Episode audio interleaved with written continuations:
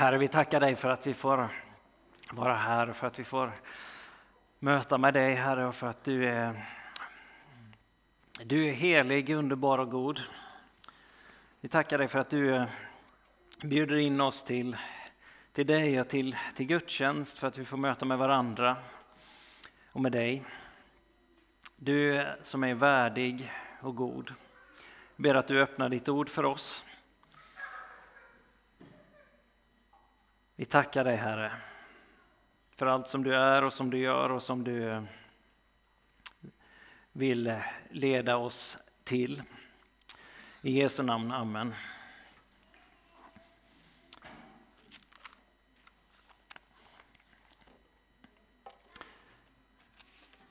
Gott att se er. Eh, gott att ni är här och att vi idag får, får fira gudstjänst tillsammans. Eh, för er som är vana besökare här så, så är vi, vet ni om att vi är i en eh, eh, temaserie när vi predikar igenom första Thessalonikerbrevet. Jag heter Jonathan Wolfbrand förresten och är präst här. Eh, och den här serien då eh, i Thessalonikerbrevet har vi hållit på med ett tag och vi närmar oss slutet. Det här är näst sista gången. Eh, och har ni biblar med er så kan ni slå upp eh, kapitel 4 i Thessalonikerbrevet, eh, vers 13 till 18. Vi kallar den här serien Kyrka som motkultur. Och varför gör vi det? Jo, för att Paulus då, som har skrivit det här brevet, han talar till en ung utsatt församling i den här staden Thessalonike. Eh, och han talar om för dem hur de kan leva på ett annat sätt än den här rådande kulturen som eh, omger dem. De lever mitt i romarriket eh, och också i en stor inflytelserik handelsstad. Så allt runt omkring dem, allt som de lever mitt, mitt ibland, eh, det lilla och det stora i deras vardagsliv. Och de har inte funnits så länge som församling, de har inte känt den kristna tron så länge, men allt runt omkring dem vill dra dem åt något annat håll än det som Jesus har för dem. Det som Jesus vill eh, ge till dem, det som är är liv och liv i överflöd som Jesus säger. Eh, allt som är byggt in i den kulturen, den, det som de talar om som den hedniska kulturen, eh, vill dra dem till avguderi, till ett, eh, ett liv som, som eh, leder dem bort från Jesus och Guds rike. Det är inte århundraden av Eh, av judisk tro eller århundraden av kristendom och bibliska värderingar som ligger till grund för kulturen där, utan, utan något helt annat. Så Paulus skriver till den här församlingen för att uppmuntra dem, uppmuntra dem i den här tron som de, de har till livet i Jesus och för att leda dem i hur ser det ut att fungera och leva i Guds rike. Så då har vi då kommit fram till de här verserna i kapitel 4 i Första Thessalonikerbrevet. Vers 13 till 18. Och då skriver Paulus så här. Bröder, vi vill att ni ska veta hur det blir med dem som har insomnat, så att ni inte sörjer så som de andra, de som inte har något hopp. Eftersom vi tror att Jesus har dött och uppstått så ska Gud på samma sätt genom Jesus föra fram de insomnade tillsammans med honom. Vi säger er detta enligt ett ord från Herren. Vi som lever och är kvar till Herrens ankomst ska alls inte komma före de insomnade. När en befallning ljuder, en ärkeängels röst och en Guds basun, då ska Herren själv komma ner från himlen och de som har dött i Kristus ska uppstå först. Därefter ska vi som lever och är kvar ryckas upp bland skyar tillsammans med dem för att möta Herren i rymden. Och så ska vi alltid vara hos Herren. Trösta därför varandra med dessa ord. Så lyder Herrens ord.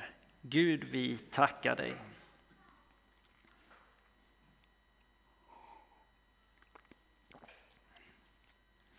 Och jag vet inte om du har sett någon död person någon gång.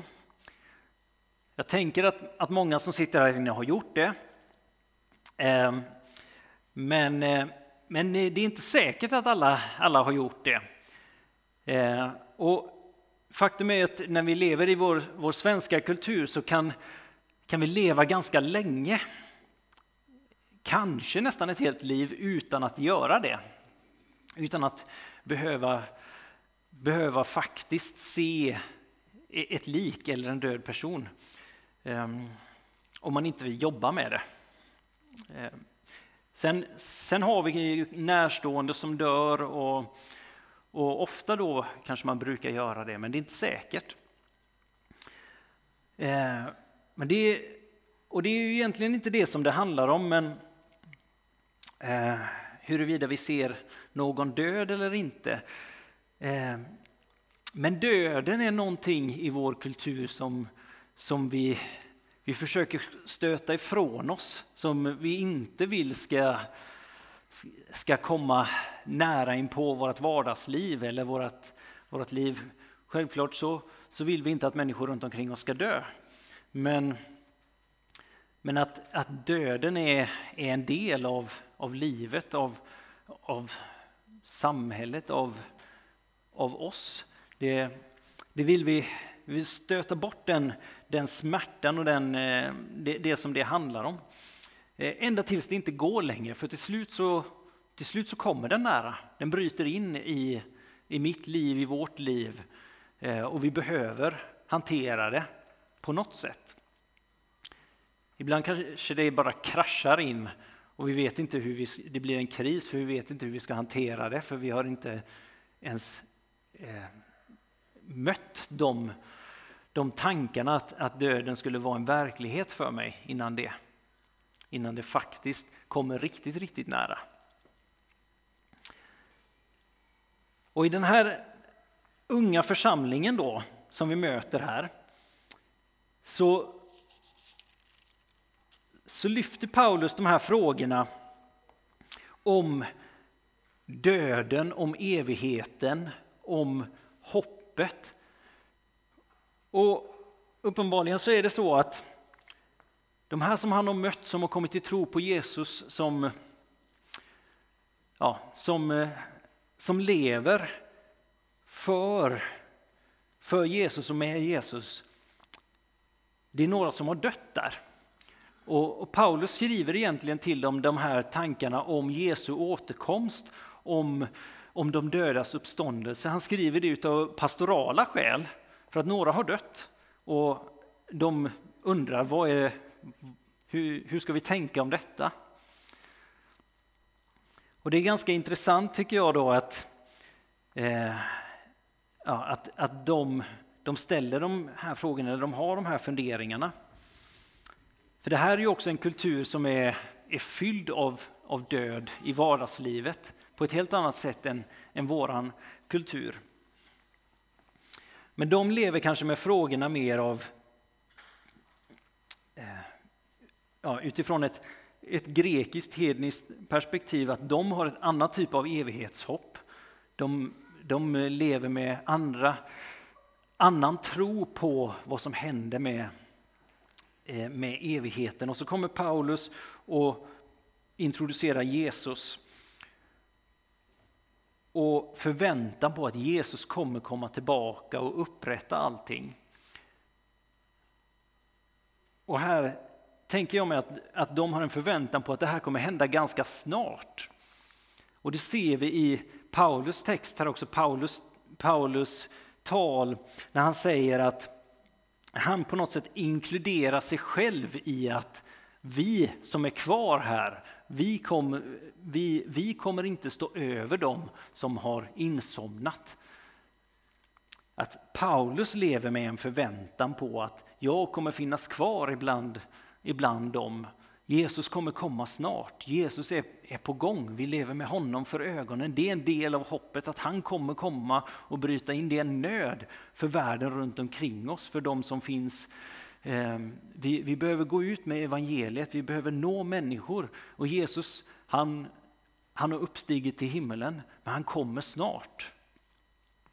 Paulus le, tolkar jag det som han, han är på gång.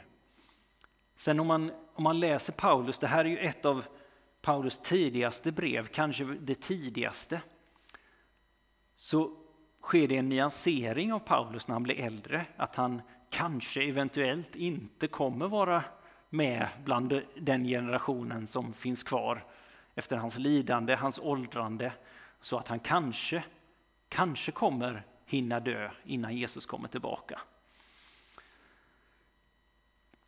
Men han lever med den här tron och iven och håller blicken fäst på dagen när Jesus kommer, kommer komma tillbaka och på evigheten där bortom. Att det här är, är det centrala för vårt hopp. Att Jesus, han har dött och han har uppstått. Och de dödas uppståndelse är en del av det. Att vi alla en dag kommer uppstå tillsammans och få stå inför hans tron. Och här talar ju Paulus då till dem att eh, ja, ni, ni har ett hopp. Ni lever med ett hopp, ni lever med en förväntan på, på Jesus och på, på en evighet och är insatta i det. Och, och därför så, så ska ni heller inte sörja som, som andra sörjer. Och det är utmanande ord.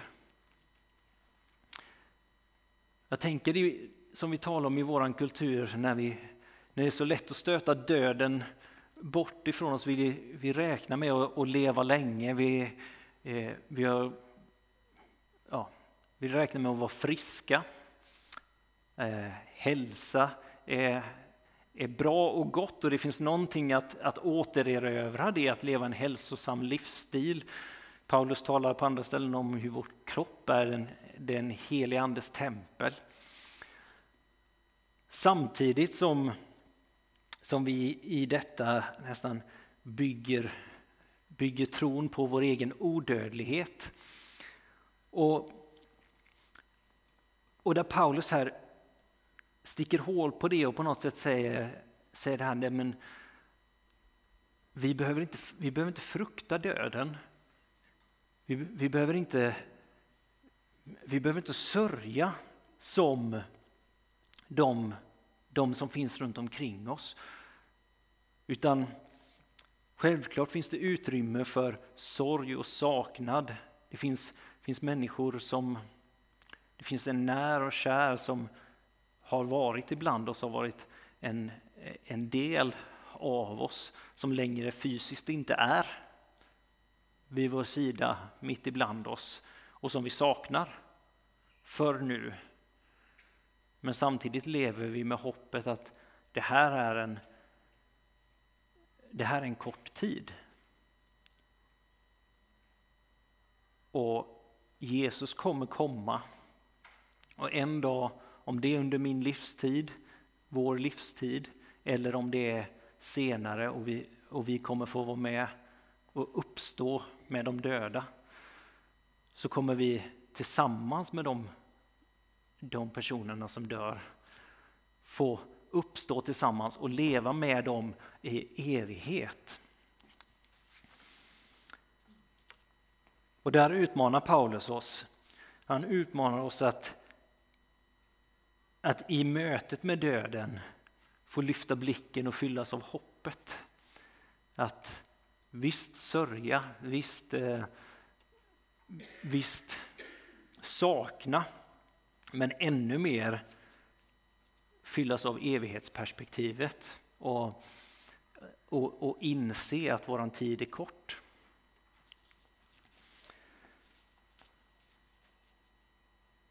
Och det är det som, som Paulus gör här med, med kyrkan i, i Thessalonike. Att vi är, en, vi, vi är en, ett folk fyllda av någonting annat än det som, som den här världen bär på. Att vi lever av någonting annat, vi lever av någon annan. Att vad som än händer oss så är det, så är det han, Jesus Kristus, som, som definierar oss. Det är han som definierar oss och våra omständigheter. Och det är han som bär. Det är han som förser, det är han som visar vägen. Och en dag så kommer han då komma och vi kommer få möta honom tillsammans, alla heliga genom, genom alla generationer tillsammans. Och vi kommer bli förvandlade.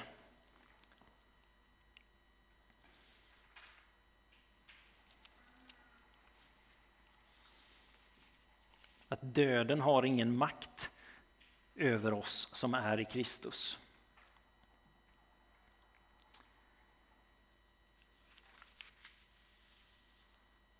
Och det här gäller ju, tänker jag då, nu, nu blir det riktat till, till vårt fokus på döden.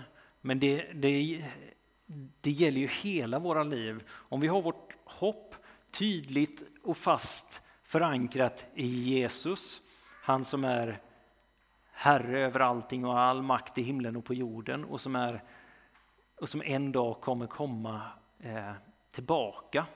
Och vi kommer få stå och möta honom och som Paulus skriver här att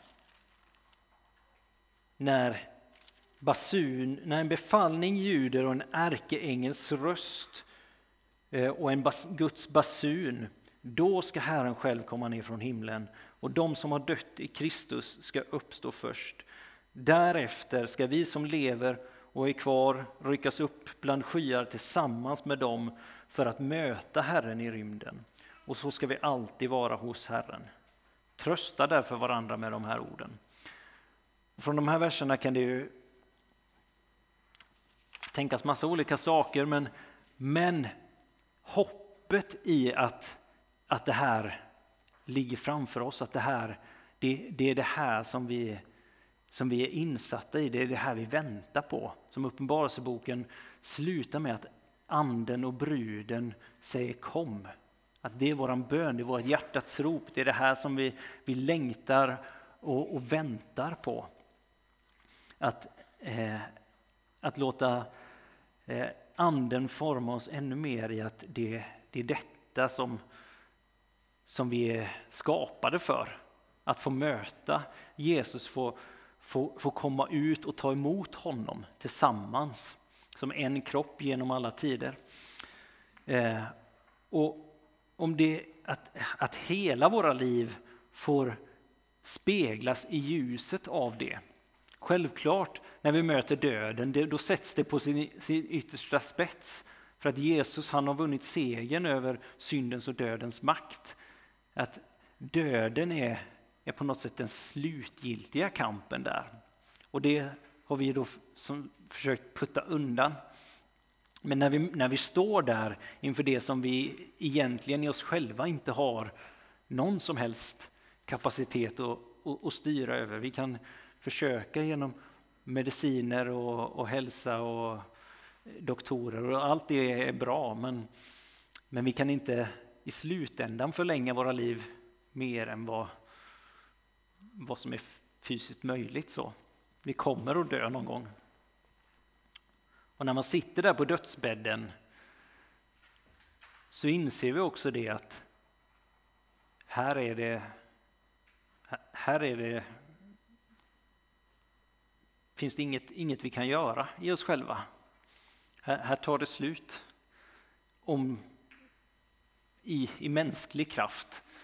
Men vilken skillnad det är när man sitter där, som jag som präst har fått göra, med den som är fylld av ett hopp. Eller den som inte är det och bara väntar på ett slut. Eller när man får ha en begravning med de som, de som känner att den här personen har fått komma hem. Den här har fått, fått gå till Jesus. Eller den som, de som, ja, in, som Paulus faktiskt talar om här, att de som ja, de som saknar det hoppet.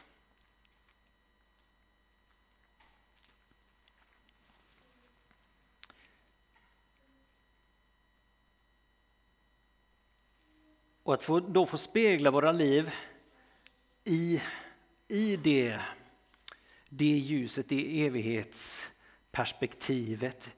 I att vi ändå ska få möta Jesus och det, det är där det ligger. I hans, hans seger, hans, hans nåd.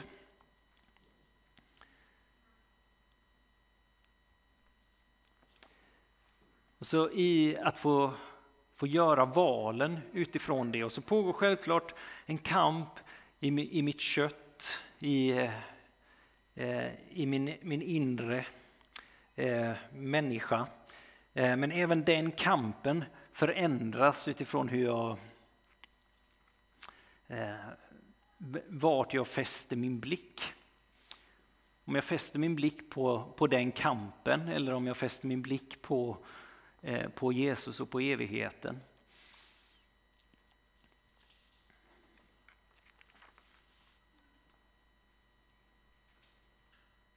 Och Paulus han fokuserar ju på att det handlar om, om att vi får, får leva utifrån att Jesus har dött och han har uppstått eh, och att han kommer föra fram dem, eh, de som har insomnat och de som har insomnat i Kristus. För det finns ju faktiskt en eh, och det är det som vi har varit inne på här, men det finns ju en, en, en dubbel utgång. Det finns ju de som somnar in i, de som dör i Jesus Kristus, de som, de som faktiskt väljer den smala vägen. Det är Jesus och Paulus och Nya Testamentet väldigt tydliga med att, eh, att Jesus är enda vägen till Kristus. Och Paulus säger det här i vers, vers 14, att eftersom vi tror att Jesus har dött och uppstått så ska Gud på samma sätt genom Jesus föra fram de insomnade tillsammans med honom. Och I folkbibeln 98 så, så är det lite tydligare. Där han säger att, att han ska föra fram dem som insomnat i Jesus tillsammans med honom. Eller i Nu-bibeln där han säger att så tror vi att Gud tillsammans med honom också ska föra till sig alla troende som har dött. Att den, det, det är de som, det är de som har, har valt Jesus, har, har satt sin tillit till honom eh, och levt med honom som, som dött, som också kommer uppstå och få, få vara en del av den skaran som, som får komma ut och möta honom och, och föra honom eh, till, till tro, tillbaka till jorden och vara med honom i evighet.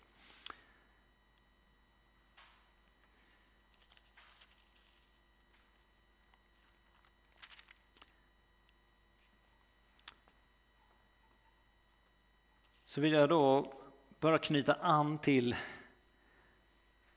till det här som som vi var inne lite på innan, med att Paulus han verkade... Paulus var ju en apostel, han var apostel till hedningarna och han, han levde i eh, frontlinjen, i skärningspunkten av, eh, av evangeliets, Guds rikets frambrott. Eh, och han, fick, han bröt ny mark. Och, här var ju i Thessaloniki så var, fanns det ingen, ingen bibelförankring, ingen, de, kände inte till någonting om, om vem Jesus var, vem var en, eh, eh ja, en, en judisk världsbild var eller vad, vad, vad kristendomen handlade om eller, eller så. Och när de, när de ställde sig de här frågorna då, vad hände med, vad hände med de döda? Vad innebär det att Jesus ska komma tillbaka? Och så vidare. Då, då kom, bubblar sådana här frågor upp. Helt plötsligt har människor dött. Och Paulus han, han behöver skriva till dem i en, i en pastoral hållning och, och förklara att jo, men det, det är så här det ligger till. Vi, vi väntar på Jesus, men under tiden så, så händer det saker. Och, och jag tänker att vi lever i en tid när det kanske inte är precis de här frågorna, men, men när vi möter människor så, så, så bryter Guds rike fram. Du får komma med, med evangelium, med, med Guds närvaro. Och vi vet inte vad, som, vad för frågor som bubblar upp, vad för, vad för tankar som, som väcks där när, när Guds rike eh, går fram på din arbetsplats, i din familj, eh, bland dina vänner. Vad är det som, vad är det som väcks där? Paulus, vi märker i hans, i hans brev, eh, i, hans, eh, i hans liv, hur det, det konstant är, är sådana här frågeställningar som han får jobba med, som han får, får både studera ordet, han får eh, söka Gud, brottas i bön för att och se hur, hur hanterar vi de här frågorna? Vad, nu, nu har de, funderar de över detta, eh, hur svarar jag dem på det? Det är kanske saker som är självklara för oss eh, som har varit troende länge. Kanske sitter du här inne och funderar på någonting som du bara, oj det här, det här fattar jag ingenting av. Men i, i brytpunkten där mellan, mellan Guds rike och den här världens rike så, så, så ställs frågorna på sin spets. Och, och, och Paulus han, han behöver dels sätta saker på, till sin rätta och säga sörj inte som de andra, utan vi har, vi har ett, ett tydligt hopp. Och där behöver vi också vara på vår vakt, att vi, vi vet, vi, vi, vi kliver fram, vi kliver in med, med nöden, hjärtat, längtan att, att nå in med Guds rike, med hoppet om Jesus Kristus, om de dödas uppståndelse, med kärleken för människor. Eh, men som hela det här brevet egentligen handlar om, att vara kyrka som en motkultur, att inte bli, att inte bli kulturen själva, att, eh, att i smått och stort inte, inte sköljas med av den romerska kulturen, eh, av Thessalonikernas kultur, utan att, ja, att inte sörja som de andra, vad nu det kan betyda för oss. Utan att, att snarare kliva in fyllda av Guds rike, fyllda av, av, av honom, av hoppet om uppståndelsen. Hoppet om att en dag ska vi få möta Jesus. En dag ska han komma tillbaka. Han går med oss, han är med oss, han, han leder oss på rätta vägar och i det så kommer det ställas frågor som vi kanske inte vet exakt hur vi ska besvara. Men han har sagt att jag är med er alla dagar till tidens slut. Han kommer ge oss vad vi behöver i varje situation. Eh, och ibland kanske vi behöver ta ett steg tillbaka och säga, var, var befinner jag mig nu? Nu, vi, vi behöver samlas tillsammans. Vi behöver komma till, till gudstjänsten. Vi behöver kliva in i vår våran hemgrupp. Vi behöver spegla oss i varandra och, säga, och, och komma inför Gud och, och få höra vad, vad, vad, är det som har, har fått forma mig nu? Men att, eh, att det, det, är vårt uppdrag att, att komma in bland människor och, och, och få, få ge Guds rike vidare. Att leva i den skärningspunkten. Med hoppet om Jesu återkomst.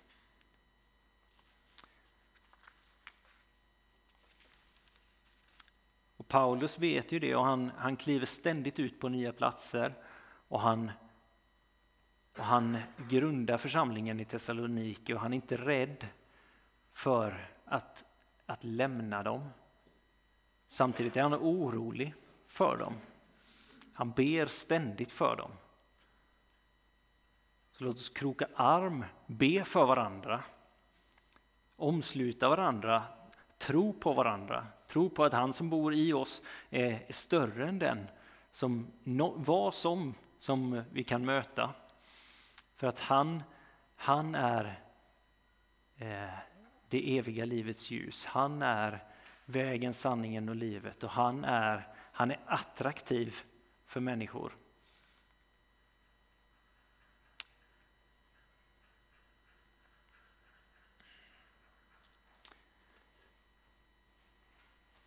Amen.